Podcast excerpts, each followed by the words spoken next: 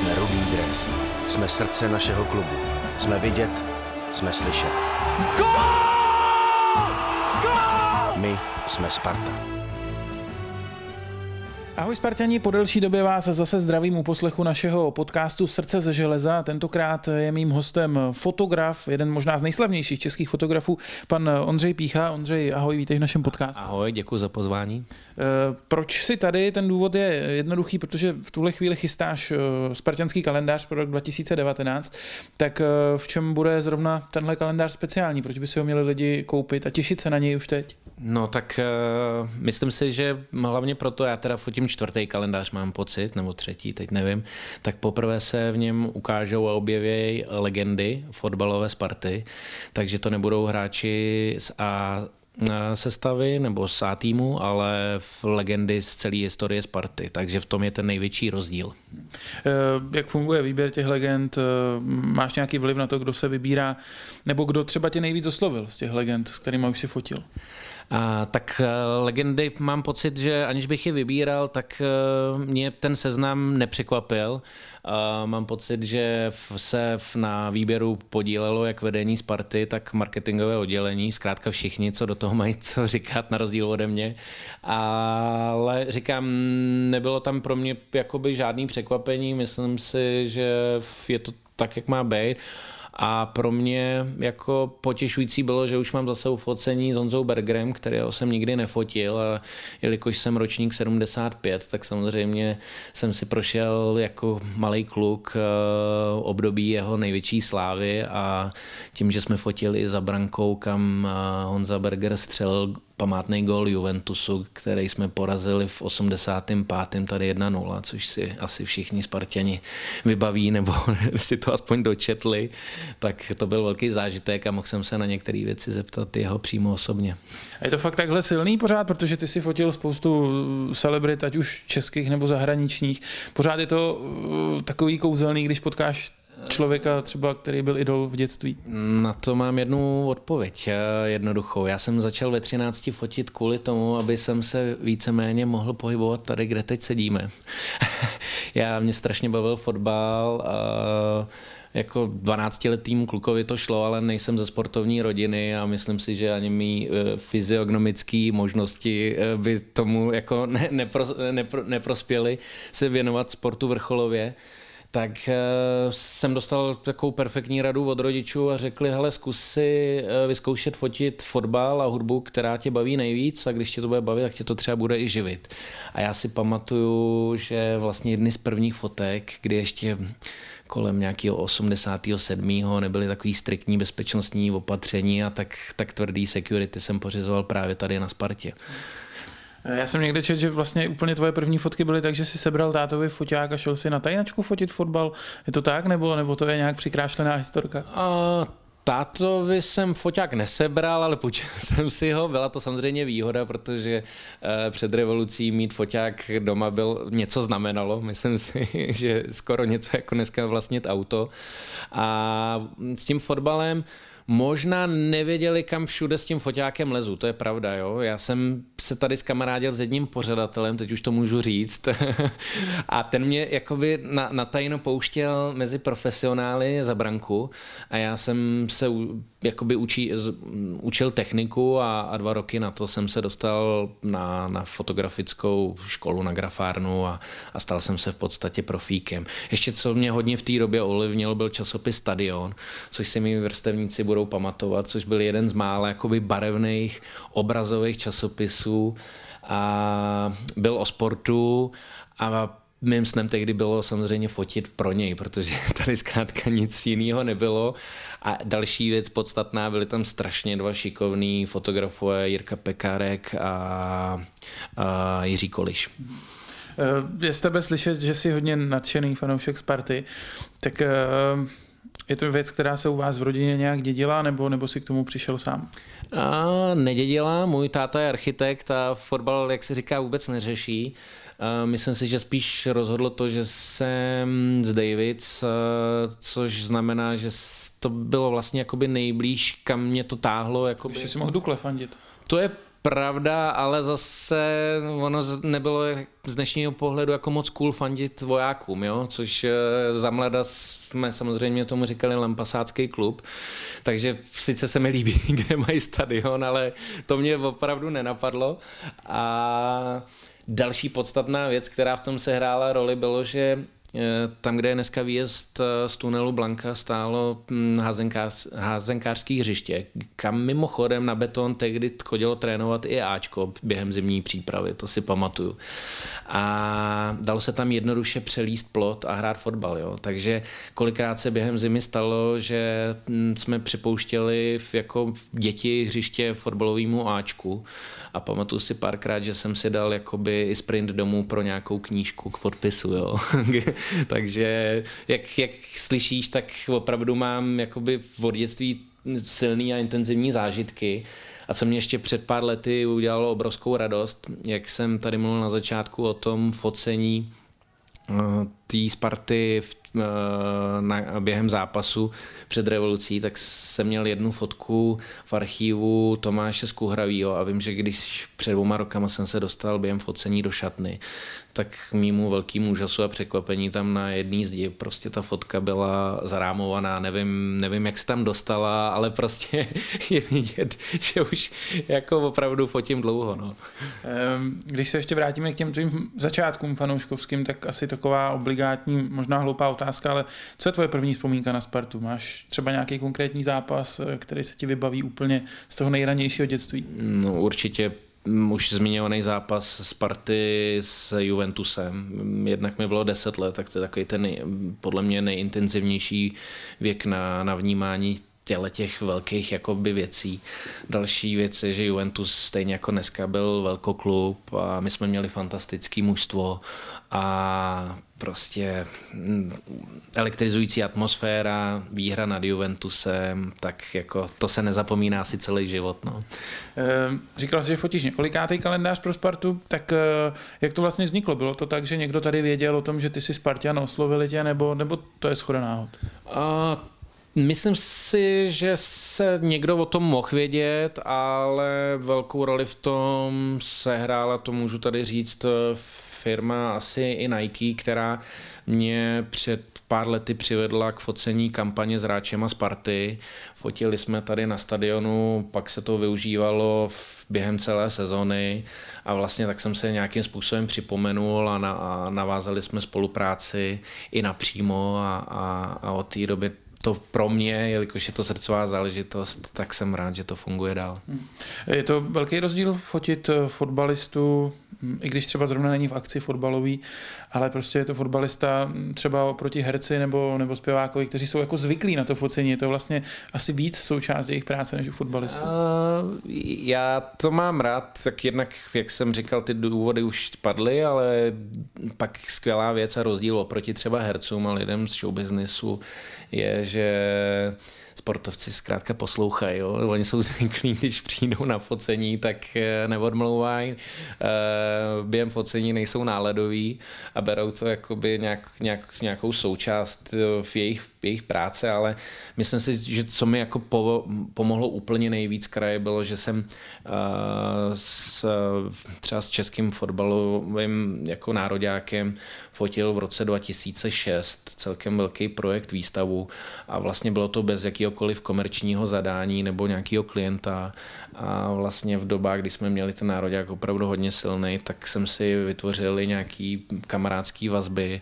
a dá se říct, že mi to pomáhá, protože hodně lidí si ty fotografie pamatují, byli civilní a, a dělal jsem je tehdy nejlíp, jak jsem mohla, jak jsem cítil. No. Takže se kamarádíš s někým z té, řekněme, takový té stříbrné generace kolem roku 2004 z těch hráčů? Mm, jo, dá se to tak říct, jako určitě jsme kamarádi třeba s Patrikem Bergerem, ale jako tykám si, ho, dá se říct, s většinou z nich a je pravda, že je, jsem třeba už nefotil jako tolikrát, ale máme k sobě jako generačně blízko a, a dneska se potkáváme vlastně třeba jako stejně jako s Tomášem, že jo, Rosickým tady na Spartě a, a jsem rád, jako, myslím si, že obou dvou nám jako naskočí hnedka ta, ten první moment, kdy jsme se viděli poprvé na Spartě a já jsem ho jako teenagera tady fotil a jeho to vůbec nebavilo a chtěl to mít rychle za sebou a, a mě pak naskakují i momenty, jako když asi první týden po jeho přestupu jsem ho jel fotit do Dortmundu, takže jsem viděl ten obrovský humbuk, který se tam kolem něho jako odehrával, jak na něj čekali prostě každý den stovky jako fanoušků v tréninkovém centrum a s žádostí o podpis a a s chodou okolností jsem pak chystal tu zmíněnou výstavu v roce 2006, což bylo zrovna období, kdy on přestoupil z Dortmundu do Arsenalu. Takže to vyšlo i tak, že jsem ho fotil hnedka první měsíc v Londýně a na to nemám moc dobrý vzpomínky, protože jsem, to bylo moje první fot, nebo ne první, poslední focení na filmy, na analog. Mm a chtěl jsem to mít co nejlepší, jak se říká vymazlený v naší branži, tak jsem si přivezl na to uh, Hazablat na světkový filmy, což jsou takový ty velký filmy. a největší problém a úskalí v tom je, že tam máš jenom 12 záběrů a my když jsme to rozfotili, tak nám začalo do toho strašně pršet, takže já vím, že jsem pak výslednou fotku vybíral asi, asi z 12 záběrů, a což je pro mě dneska nepředstavitelný ale myslím si, že to má spíš jako nějakou dokumentární hodnotu než uměleckou, protože vím, že na té fotce za Tomášem je ještě starý stadion Highbury, který už dneska nestojí. Eh, to možná můžeš vlastně i posoudit třeba u Tomáše, jak, jak se ten člověk změnil, protože když přecházel do Dortmundu, tak to byl kluk, bydlel s rodiči, byl prostě úplně asi jiný než je teď, tak eh, vnímáš nějaký posun u něj? Jako největší a říkají to i lidi, kteří se s ním výdají samozřejmě víc než já, že, že je, je mnohem otevřenější. A mm, jakmile jsem nezdvihl foťák, tak vždycky byl ke mně jako kamarádský a, a, a vstřícnej. A, ale všichni si vzpomeneme, že nebyl to rozhodně fotbalista nebo hráč, který by jako vyhledával nějaký mediální aktivity nebo sebezviditelňování, což jako eh, je mi sympatický, ale na druhou stranu si protiřečím, protože jsem fotograf, jo. Ale mm, s Tomášem já se můžu bavit třeba i o hudbě, já jsem velký fanda do hudby a Tomáš to baví taky, takže... Takže tvrdá můžeme... muzika jako Tomáš. Jo, jo, jo, provírali jsme několikrát, je to tak. Um, ty vlastně uh máš za sebou focení spousty slavných osobností a eh, nechci podceňovat posluchače a fanoušky Sparty, ale třeba možná úplně nemají přehled, eh, koho všeho si fotil, tak eh, když si dáme takový portfolio nebo trošku chlubeníčko, tak na co si nejvíc pišnej? Pišnej, no. Je... Dřív jsem to měl tak, že samozřejmě pro mě jako pro fotografa byl vždycky největší skalp z té světové extraligy, což v showbiznisu pro mě byla třeba Lenis Morissette nebo Ozzy Osbourne, Celine Dion a tak. A pak jak člověk stárne, tak jako spíš ocení to, že se k němu vracejí ty lidi, kteří jako mu jsou nejblíž a, a osloví ho třeba opakovaně. Jo. Takže já to dneska mám spíš tak, že mě potěší, jako když je to člověk, s kterým jsem fotil před 15 lety a dneska nás nějak cesty jako svedou znovu jako dohromady a, a, a ten člověk jako je furt stejně fajn, anebo ještě, ještě fajnovější. Je to stejný, jestli fotíš eh, Alanis Morissette, nebo jestli fotíš eh, tady třeba hm, Tomáše Rosického, nebo je, nebo je u každé té postavy nějaký rozdíl a mají na tebe nějaký speciální požadavky různý lidi? Mm, tak tady, Já si vůbec nedovedu představit, jak to funguje. Tady, tady je to návazno. Samozřejmě, když člověk fotí někoho vel, velkýho, co jako velký. Tomáš Rosický je stejně velký podle mě jako Elenis Morissette ve své branži, jo? takže aby to zase neznělo blbě, ale tady mám tu možnost se s tím člověkem vidět opakovaně a navazovat na něco, co už jsme si společně prošli. Jo? Uh, já bych spíš tam je to u těch, u těch světových věst, oni nevědí samozřejmě, kdo je Ondřej Pícha, takže tam je to striktně daný na minuty a, a většinou, když to dělají v rámci nějakého promotion, tak eh, se takových lidí, jako jsem já, na nich střídá po minutách nebo po hodinách jako více, jo. Ale mm, jsou momenty, které jako pak jsou i pro ty velký jako Elenis Morissette, to, když jsem ji fotografoval, tak to ne, nebyla domluvená, domluvený focení. Vzniklo spontánně, že jsem měl s novinářem Honzou Dětkem jenom jako doprovod ho odvíst na hotel a při té příležitosti jsem se zeptal, jestli bych ji nemohl vyfotit. A ona překvapivě, přestože byla nenalíčená, jsem ji dokonce nepoznal, což bylo nejvtipnější, tak řekla jo. No a ten příběh jako je takový, že ona si pak tu fotografie vybrala na svoje DVDčko tehdy v dobách svý největší slávy. Ale to se dostáváme hodně do historie. Spíš to říkám, že eh, dost často rozhodují takových věcí, jako i náhody a, a nějaký štěstí. Já si ještě pamatuju, že třeba když jsem fotil Celine Dion, která v Praze tehdy natáčela dva dny utajeně videoklip, tak já jsem měl pro její hudební vydavatelství uh, fotografovat uh, celý dva dny, ale jakož, jak jsme tady zmínili, jsem spíš vyznavač jako tvrdší hudby, tak mi tehdy jako v tom věku Celine Dion přišla jakoby popová, popová královna, moc mě nezajímala.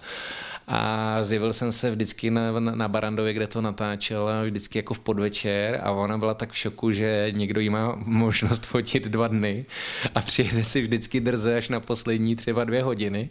A možná jsem z toho vytěžil to, že ona pak měla pocit, že musí vždycky jako se mnou dohnat ten den a strašně mi jako začala pozovat, usmívat se a všichni, celý ten štáb byl jako v šoku, že, že je komunikativní. Tak na to rád vzpomínám, ale to jsou přesně nějaké ty náhody, které jako zůstanou pak i v paměti. No. Co vlastně dělá dobrýho fotografa, nebo co odlišuje dobrýho od průměrného? Wow, těžký, těžký. Já si myslím, že je to trošku psychologie, že uh, ten rozdíl, pokud teda fotíš lidi. Jo? Já si myslím, že nikdo je introvert a je mu dobře, když fotí něco, co se nehejbe, nemluví a dělá si to, nebo nafotí, kdy, kdy má na to náladu.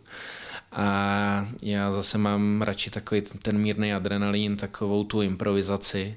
A myslím si, že v tom mém případě je to jako způsob jako improvizace, protože, jak já říkám, člověk neovlivní, jestli ten člověk přijde v blbý, v dobrý náladě a, a jaký bude mít počasí. Člověk si to může nějak jako plánovat, ale pak musí reagovat a ta šance jako si toho člověka získat je velmi krátká. Takže to je asi tak.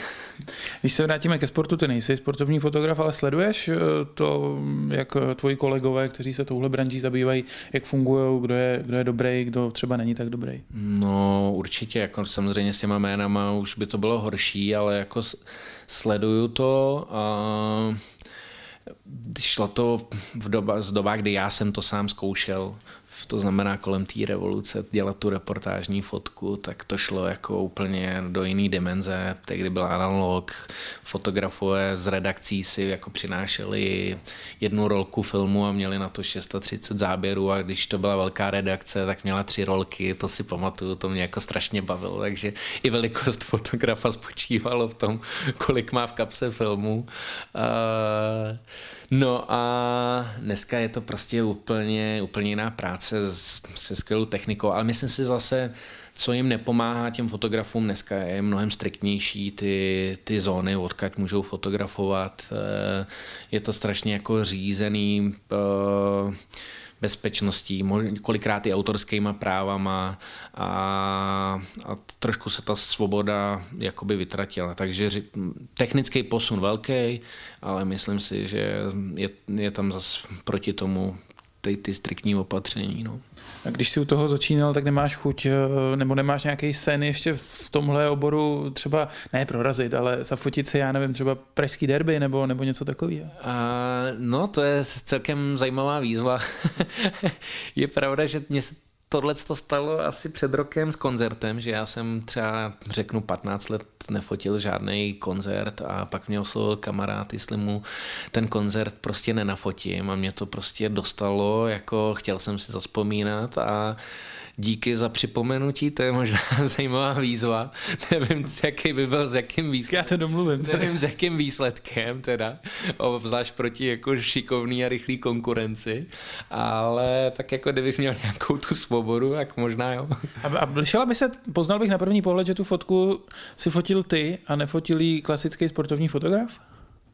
Já si myslím, že asi ne, že, že dneska hlavně těch fotek eh, díky té digitalizaci je tolik, že jako vymyslet něco opravdu originálního na stadionu, který všichni známe, je strašně těžký, že pak už stejně jako třeba, jak jsem mluvil o nějakých náhodách, co se týče setkání, tak udělat top fotku je i o nějaký jakoby náhodě, která se stane, která uh, není standardní. Jo? Ať už nemluvím jenom o tom, co se děje na hřišti, ale uh, všichni víme, jak vypadá rozsvícený stadion Sparty, ale tu fotku udělá, já nevím, na náhodný, náhodný počasí kombinovaný, já nevím, nechci teď tady nabádat k tomu, co většinou je, je, je napomínaný, ale všichni víme, o čem mluvíme, ale jako na fotkách to zkrátka vypadá dobře, no. no a když se v závěru rozhovoru vrátíme zpátky k tomu tvýmu fanouškovství, tak jak často vlastně mm, takhle dokážeš zajít na Spartu během sezóny, máš na to čas a přijdeš se podívat na zápas? Eh, když jsem v Praze a nefotím, tak jdu vždycky, takže v, dá se říct, že pravidelně. Co je nejhezčí místo na stadionu, odkud se nejradši díváš na fotbal? Já se přiznám, že tam, kde jsem fandíval uh, jako malý kluk, a to znamená nahoře, nevím, neznám názvy těch sektorů, ale je to proti hlavní tribuně a tam je teda ještě pohodlíčko v zimě, že jo, jako vyhřáté tribuny a pak samozřejmě jako kluk jsem nejradši chodil na, na vršek nad bránu směrem k letný, no, tak to jsou mý oblíbený sektory, se přiznám. A teď teda dostávám, budu, budu upřímný, dostávám samozřejmě i pozvání ze Sparty, ale vždycky mě to tíhne jako sejít co nejníž k hřišti, takže jsem kolikrát jako i v těch prvních čtyřech, pěti řadách, jako abych prostě byl, byl a slyšel slyšel i zvuky a, a, a i nadávky od hřiště, tak to mě baví. No. Tak jo, Ondro, díky moc za tenhle rozhovor, ať se ti eh, podaří práce na našem kalendáři pro příští rok i na všech dalších projektech, na kterých děláš. No a měj se fajn. Já děkuji za pozvání i za důvěru, kterou mi furt dáváte. Vy se taky mějte hezky a uslyšíme se u dalšího dílu našeho podcastu Srdce ze železa. Mějte se fajn a fanděte Spartě. Jsme Rudý dres. Jsme srdce našeho klubu. Jsme vidět, jsme slyšet. My jsme Sparta.